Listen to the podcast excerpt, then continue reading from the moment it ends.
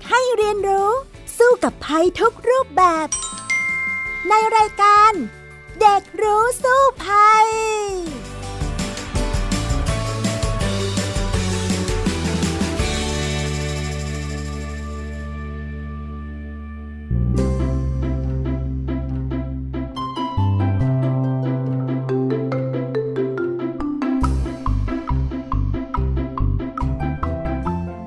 วัสดีค่ะ คุณผู้ฟังคะต้อนรับคุณผู้ฟังเข้าสู่รายการเด็กรู้สู้ภัยนะคะ กับวันนี้ดิฉันดารินกำเนิดรัฐ และน้องเอริกชานุวัตรตั้งมนัทวงนั่นเอง สวัสดีค่ะเอริก สวัสดีครับพี่ดาริน สวัสดีครับคุณผู้ฟังทุกท่านค่ะสำหรับวันนี้เนี่ยเห็นเอริกบอกว่า อยากจะคุยกันเรื่องเงินเงินทองทองใช่ไหมล่ะคะ เป็นเรื่องอะไรล่ะคะเอริกเป็นเรื่องเกี่ยวกับการที่เงินหายไปจากบัญชีโดยที่เราไม่รู้ตัวแล้วเราไม่ได้ทำอะไรเลยครับพี่ดาริน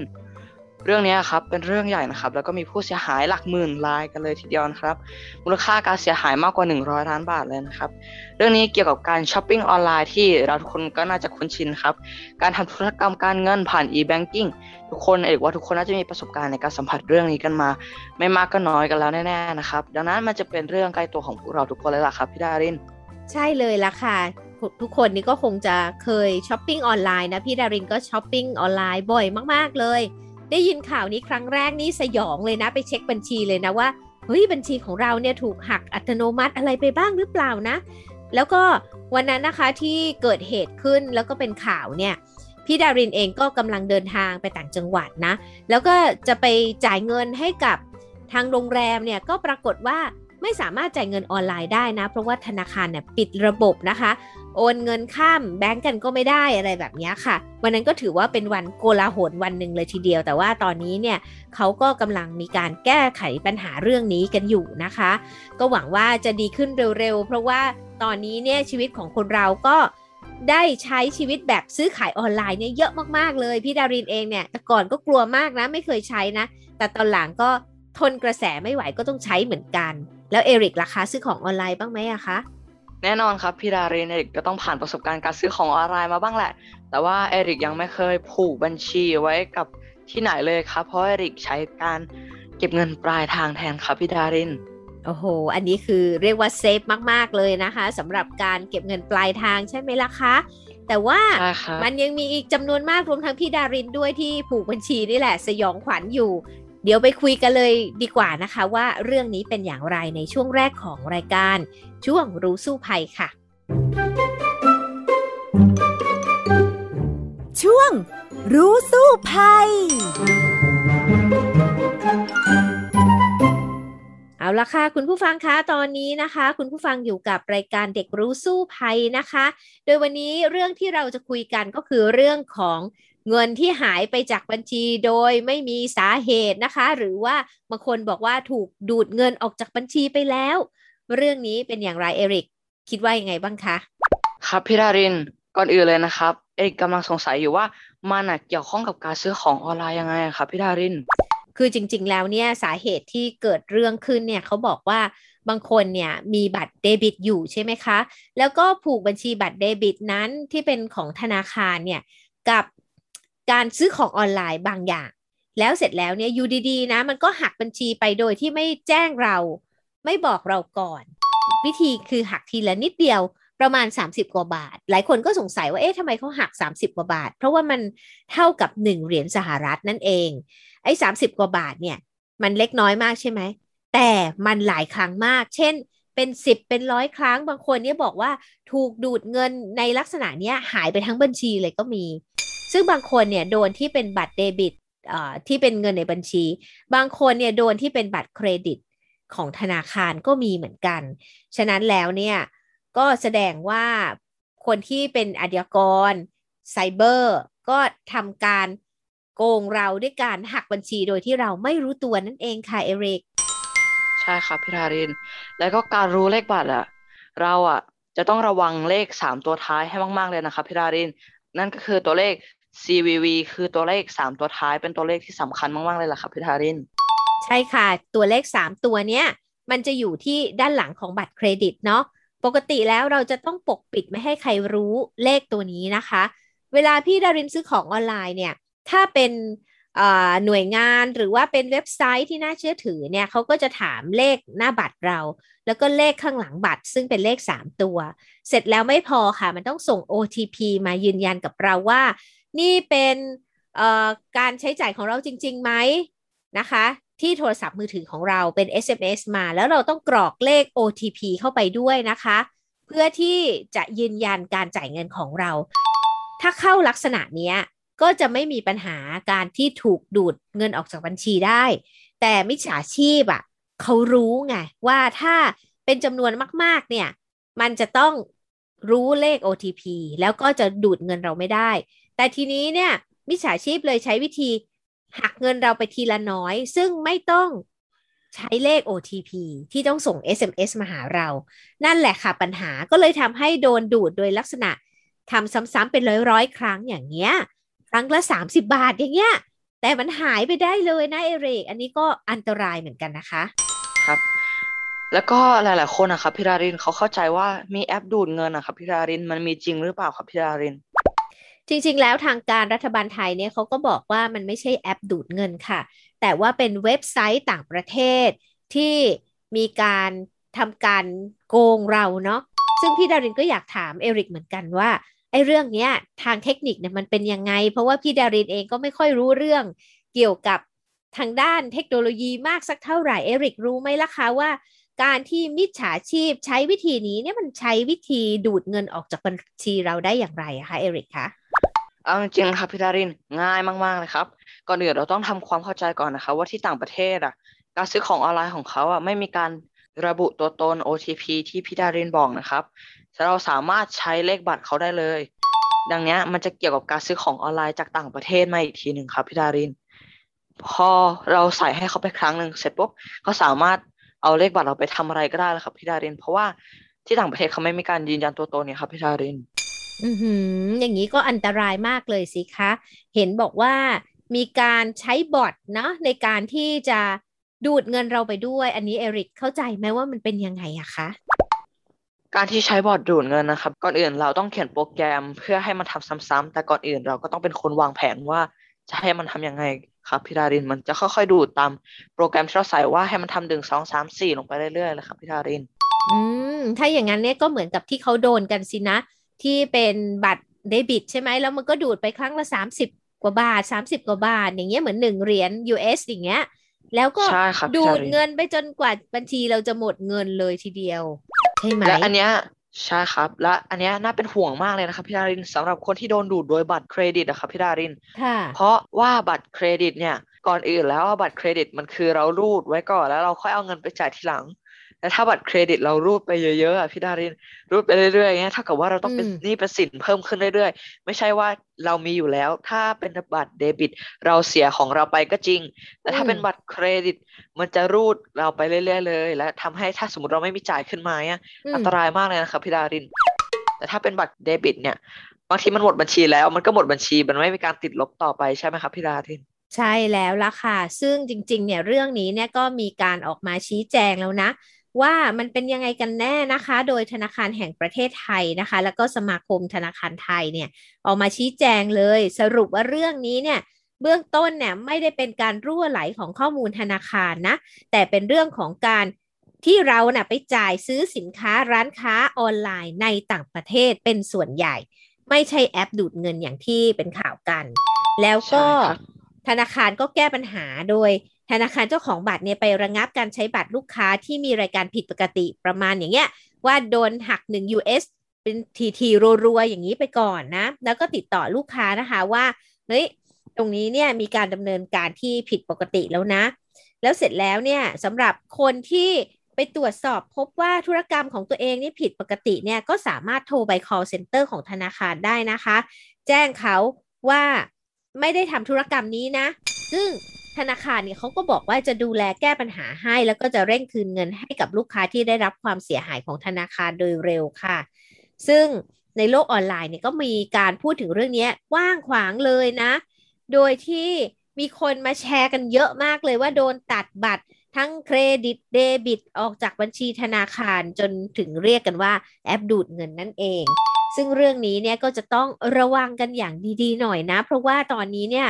เป็น new normal ทุกคนเนี่ยก็มักจะไม่ได้ไปใช้จ่ายเป็นเงินสดกันแล้วอะ่ะ พี่ดารินเองนี่นะ ก็แทบไม่ได้กดเงินสดเลย ก็ผ่านแอปตลอดอะไรก็สแกนมั่งหรือว่าซื้อออนไลน์มั่ง อย่างเอริกเองล่ะคะใช้วิธีการซื้อของยังไงในตอนนี้มันเปลี่ยนไปไหมสำหรับการใช้เงินหรือว่าใช้จ่ายต่างๆนะคะ เปลี่ยนไปมากเลยครับพี่ดาริน เพราะเนี่ยมันคือยุคที่เอริกเริ่มโตเอริกเริ่มได้จับเงินตัวเอง เริ่มได้ใช้เงินตัวเองบ้างนะครับ การสั่งซื้อของออนไลน์มันคือหนทางเดียวที่ตอนนี้เอริกว่าเราทำได้ง่าย ๆ ตอนนี้เราอยู่ที่บ้านบางทีเราไม่ได้ออกไปนอกบ้านครับพี่ดารินบางทีเราจะไปห้าง เราก็ไม่อยากเข้าไปเอริกมีช่วงหนึ่งนะครับไปห้างอะเอริกรู้สึกคนเหมือนเขาเก็บกดกันมากนะครับพี่ดารินอืมเขาแห่กันไปห้างมากกว่าปกติกันอีกครับพี่ดาริน ใช่ใช่ตกใจมากเลยใช่ครับ ปกติคนยังไม่เยอะขนาดนี้เลยนะครับ เสร็จแล้วพอไปถึงนั้นพี่ดาริน กลับบ้านทันทีเลยครับ เราก็เลยคิดว่า เอ๊ะ เราก็ต้องมาหาเริ่มปรับเปลี่ยน ตอนนี้ก็เลยเป็นการซื้อของออนไลน์กันแทน เอริกก็ไม่มีเงินในบัตรเครดิตหรือเดบิตเพราะว่ายังไม่มีบัตรสองอย่างนี้เลย และเลขบัญชีเอริกอะบัญชีเอริกอ่าเป็นการออกมากกว่าครับ ไม่ได้การเอาออกมาใช้ดังนั้น เอริกก็เลยเลือกหนทางที่ดีที่สุดนั่นคือการเก็บเงินปลายทางครับพี่ดาริน ทั้งปลอดภัยและก็สะดวกมากครับพี่ดาริน ค่ะ ซึ่งจริง ๆ แล้วเนี่ยเราก็ต้องเฝ้าระวังนะสำหรับการใช้จ่ายของเราผ่านระบบออนไลน์นะเอ่อจริง ๆ แล้วเนี่ยถ้าหากว่าเราจะเข้าเว็บไซต์ต่างประเทศเนี่ยก็จะต้องระวังให้ดีอย่างที่เอริกบอกเนาะเพราะว่ามันไม่ได้ยืนยันตัวตนไง แล้วก็ใช่ครับอย่างจำนวนเงินน้อยๆอะเขาก็ไม่ได้ยืนยันด้วยอย่างเงี้ยอ้าวทำไมไม่มี OTP มาซึ่งบางครั้งพี่ดารินก็ใช้นะคะ เว็บต่างประเทศเหมือนกัน แล้วก็มันก็ไม่ยืนยันจริง ๆ อะอ้าว ทำไมไม่มี OTP ล่ะเหมือนปกติที่เราเคยทำอย่างเงี้ยอ่ามันก็เลยเป็นปัญหาได้ ซึ่งคราวนี้เนี่ยมันก็โดนบอทโดนอะไร ซึ่งเป็น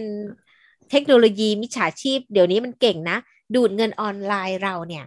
มันก็ต้องหาเว็บไซต์ที่เชื่อถือได้ที่เขาจะไม่เอาเบอร์บัตรของเราเนี่ย ไปทำธุรกรรมที่เป็นลักษณะช่อโกงแบบนี้นะคะ ครับ ใช่แล้วตอนนี้นะครับพี่ดาริน คนโกงเนี่ยพัฒนากันไปไวมาก ๆ เลย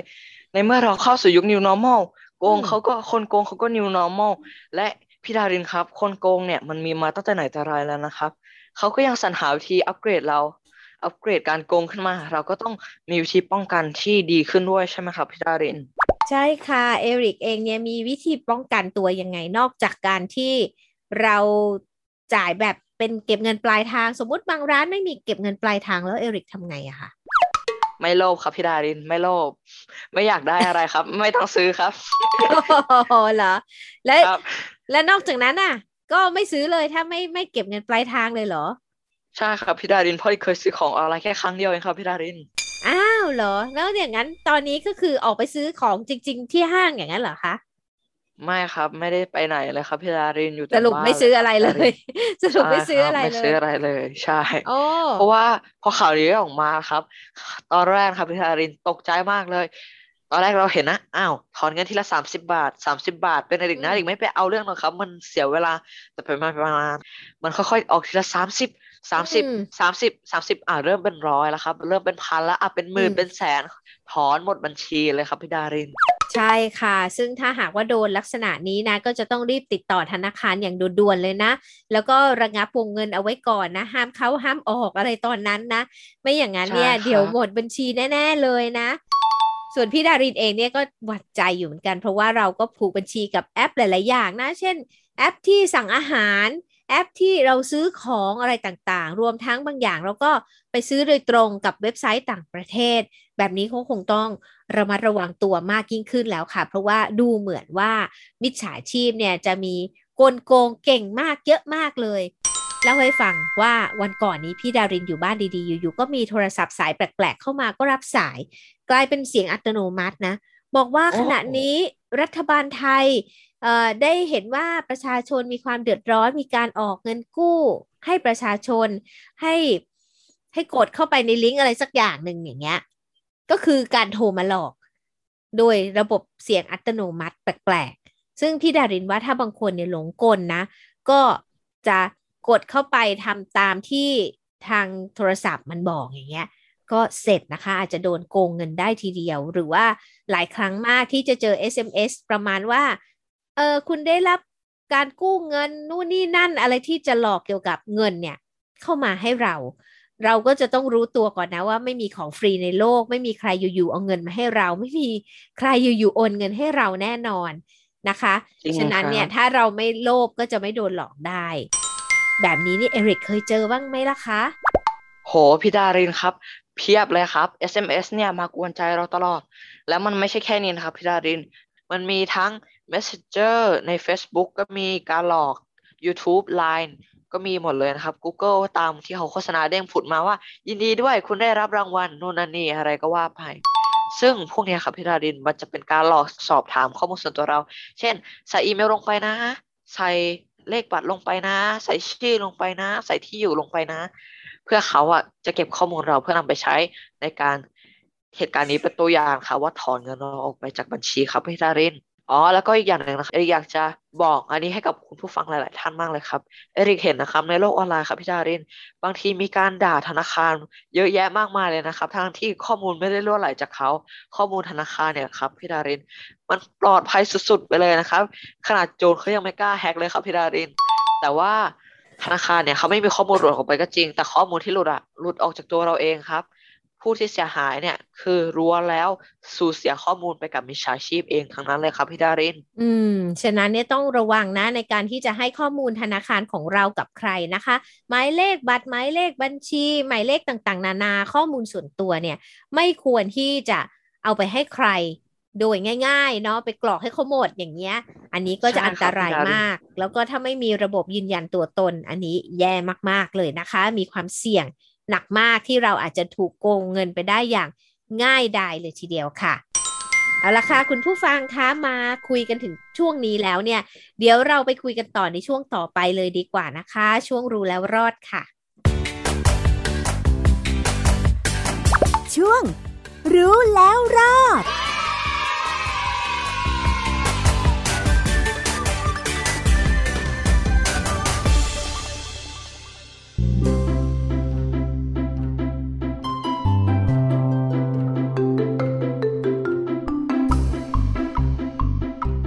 มาสู่ช่วงรู้แล้วรอดแล้วนะคะ คุณผู้ฟังคะมาคุยกันต่อนะคะสำหรับการที่จะป้องกันตัวเองจากการถูกดูดเงินไป เพราะว่าเราซื้อของออนไลน์นะคะเอริกใช่ครับพี่ดาคุยรินถึงตรงนี้แล้วเอริกคิดว่าวิธีการป้องกันตัวเองที่ดีที่สุดต้องทำยังไงล่ะคะ อันนี้เอริกได้เกริ่นเกินไปแล้วครับพี่ดารินการป้องกันที่ดีที่สุดคือการไม่โลภแต่ถ้าเกิดเราจำเป็นต้องซื้อจริงๆนะครับพี่ดารินอย่างเช่น เป็นพวกอาหารหรือเป็นสิ่งที่เราดำรงต้องใช้ดำรงชีวิต หรืออมดำเนินในกิจวัตรประจำวันนะครับพี่ดาริน เราควรต้องตรวจสอบให้แน่ใจครับพี่ดาริน ว่าบางทีเราซื้อของจากบริษัทหรือร้านค้าร้านค้าหนึ่งเนี่ยเขาจะมีเครื่องหมายติ๊กถูก หรือว่าเครื่องหมายยืนยันตัวตนนะครับพี่ดารินบางทีเราจะเห็นบ่อยๆนะครับใน YouTube Facebook นะครับ Line ก็มีนะครับพี่ดาริน บางทีการซื้อของผ่าน Line ก็มีนะครับพี่ดาริน เราจะสามารถดูสัญลักษณ์เขาสามารถยืนยันตัวตนได้ว่า เป็นร้านค้านี้จริง ๆ หรือเป็นบริษัทนี้จริง ๆ หรือเปล่าครับพี่ดาริน แล้วก็เราจะไม่เสียข้อมูลส่วนตัวให้กับเขาง่ายๆครับ ไม่ว่าเขาจะดูน่าเชื่อถือแค่ไหนก็ตาม เพราะบางทีนะครับพี่ดารินตามเว็บต่างๆเนี้ยเขาก็ปี้มาทั้งรุ่นเลยครับพี่ดาริน แล้วก็อีกอย่างหนึ่งที่อยากให้มั่นใจมากๆเลยนะครับ ว่าธนาคารนะครับเขาจะไม่มีทางถามชื่อเรา เขาจะไม่ถามอีเมลเรา หรือเขาจะไม่ถามพวก เลขบัตรลับๆของเราครับ ที่เราจะต้องปกปิดไว้ เพราะว่าเขารู้อยู่แล้วครับพี่ดาริน ไม่ว่าจะเป็นชื่อของเรานะครับ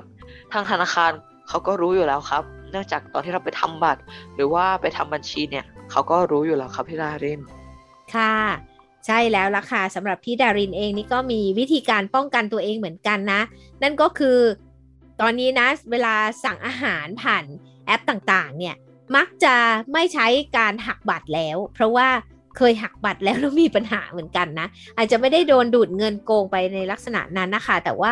มีอยู่หลาย ๆ ครั้งที่เอ๊สั่งอาหารได้มาไม่ครบอะไรแบบเนี้ย หรือว่าอ่าไม่ได้รับของบางครั้งก็มีนะ แล้วปรากฏว่าก็ต้องไปร้องเรียนให้แอปเนี่ยคืนเงินให้เราแล้วมันใช้เวลานานอะไรอย่างเงี้ยก็เลยใช้วิธีว่าจ่ายเงินสดดีกว่า ง่ายกว่าเยอะเลย ก็คือเมื่อเขามาส่งของให้เราแล้วก็จ่ายเงินสด อันนี้ก็เป็นวิธีการป้องกันแบบบ้านๆเหมือนกันเหมือนที่เอริกบอกว่าใช้งานใช่ไหมแต่ว่าใช่ครับถ้าหากว่าเป็นการช้อปปิ้งออนไลน์เดี๋ยวนี้พี่ดารินก็จะเลือกแอป พลิเคชันที่สำหรับช้อปปิ้งออนไลน์ที่น่าเชื่อถือก่อน ส่วนวิธีการโอนเงินให้เขาเนี่ยค่ะ ก็จะใช้วิธีว่าจากบัญชีของเราเราโอนเข้าไปที่แอปเติมเงินอีกทีเนาะผ่านแอปต่างๆ ซึ่งก็เดี๋ยวนี้ก็จะมีเยอะอยู่ แล้วก็แอปนั้นนะใช่ค่อยไปจ่ายค่ะสินค้าอีกทีหนึ่งก็อาจจะลดความเสี่ยงในการที่เราไปเจอร้านค้าอะไรต่างๆ ที่ไม่แน่ใจว่าใช่ไหมอะไรอย่างเงี้ยแอ ปเติมเงินของประเทศไทยก็จะมีความน่าเชื่อถืออยู่ระดับหนึ่งเหมือนกันนะคะ แล้วก็มีบางคนเขาก็แนะนำนะว่าถ้าหากว่าต้องการจะใช้บัตรในการซื้อของอะไรจริง ๆ เนี่ย ก็ให้ใช้บัตรที่เรามีเงินอยู่ในบัญชีน้อยๆอะ่ะไม่ต้องใช้บัตรเครดิต แต่เป็นเดบิตที่มีเงินน้อยๆอยู่ แล้วก็เอาไปซื้อด้วยเงินจำนวนเท่านั้น แล้วก็ปกติก็จะไม่มีเงินในบัญชีนั้นมากเนี่ยถ้าหากว่าเกิดเหตุการณ์โดนดูดเงินจริง ๆ เนี่ยก็จะเสียหายน้อย แล้วก็ยังไปเรียกร้องเอาคืนได้อยู่นะคะ อันนี้ก็จะเป็นอีกวิธีหนึ่งที่ค่อนข้างฉลาด แล้วก็จะป้องกันตัวเองได้เดี๋ยวนี้ทำอะไรก็ต้องระมัดระวังเนาะเอริก ไม่งั้นอาจจะโดนโกงเงินไปได้ง่าย ๆ ในลักษณะออนไลน์กันนะคะ ใช่ครับพี่ดาริน คุณพ่อเอริกเคยบอกนะครับพี่ดารินว่า ถ้าเราเก็บเงินปลายทางเนี่ย ของเขาไม่มาส่ง เราก็ไม่ต้องจ่ายครับพี่ดาริน อืม อย่างนั้นล่ะค่ะ แต่ว่าก็มีการให้ข้อมูลอีกอย่างเหมือนกันนะคะ จากทางตำรวจนะคะ เขาก็แจ้งมานะว่า คนที่กระทำผิดแบบนี้มีโทษจำคุกไม่เกิน 5 ปีนะคะ แล้วก็ปรับไม่เกิน 1 0 0 0 0แสนบาทด้วยนะ แต่ถ้าหากว่าอยู่ในต่างประเทศนี่ก็อาจจะยากหน่อยในการไปจับเขาใช่ไหม ใช่ครับ ฉะนั้นนะคะสำหรับใครที่โดนโกงเงินในลักษณะนี้นะคะ ก็ให้รีบแจ้งความแจ้งตำรวจได้นะคะ โทรไป call center 1991 หรือว่า 1559 ก็ได้ค่ะ แจ้งเหตุการณ์ที่ถูกโกงเงินในลักษณะนี้ได้กับทางตำรวจนะคะ ซึ่งก็จะสามารถช่วยเราได้ อีกทางหนึ่งค่ะ ถ้าหากว่าเกิดเหตุการณ์นี้แล้ว สามารถติดต่อธนาคารผู้ออกบัตรนั้นได้นะคะ หรือว่าโทรมาที่สายด่วน 1212 อันนี้ก็ช่วยได้เหมือนกัน หรือว่าเว็บไซต์ก็มีนะเว็บไซต์ www.1212occ.com ค่ะ หรือว่าส่งอีเมลก็ได้นะที่ 1212 at mdes.go.th นะคะ อันนี้ก็จะเป็นหน่วยงานที่ช่วยประสานงานในเรื่องของการที่เราถูก โกงเงินในลักษณะออนไลน์ในลักษณะนี้ก็จะช่วยได้ทำให้เราได้รับเงินคืนได้ ถ้าหากว่าไม่สามารถติดต่อกับทางธนาคารเจ้าของบัตรของเราได้ด้วยนะคะ แล้วอันนี้ผู้ก่อเหตุเนี่ยครับพี่ดารินเขาจะเป็นคนไทยก็ได้นะครับพี่ดารินบางทีเขาอาจจะไปจดทะเบียนกับต่างประเทศที่เป็นร้านค้าก็ได้นะครับพี่ดารินหรืออาจจะเป็นชาวต่างชาติก็ได้ แต่ถ้าเกิดหากเป็นชาวต่างชาติเนี่ยพี่ดาริน มันจะเป็นเรื่องราวประเทศเลยนะครับพี่ดารินเพราะเขาโกงเงินเราไปเยอะมากๆเลย อันนี้อีกไม่ทราบเหมือนกันนะคะว่าที่ต่างประเทศหรือว่าทั่วโลกเนี่ย เคยเจอเหตุการณ์แบบนี้หรือเปล่าหรือว่ามีแค่คนไทยที่โดนนะครับ ตอนนี้พี่ดารินพอทราบไหมครับโอ้จริง ๆ แล้วเนี่ยในต่างประเทศก็มีการโกงกันลักษณะนี้เยอะเหมือนกันนะคะ แล้วก็จะต้องพยายามแก้ปัญหา เนื่องจากว่าคนร้ายอะเขาก็ปรับตัวนะในการที่จะทำเรื่องราวแบบนี้ล่ะ ก็เหมือนกับเป็นอาชีพเขาในการโกงคนอื่นนะ ก็หาวิธีการเปลี่ยนไปเรื่อยๆ เพื่อที่จะโกงให้ได้ ดังนั้นเนี่ยเราเอง ผู้บริโภคก็ต้อง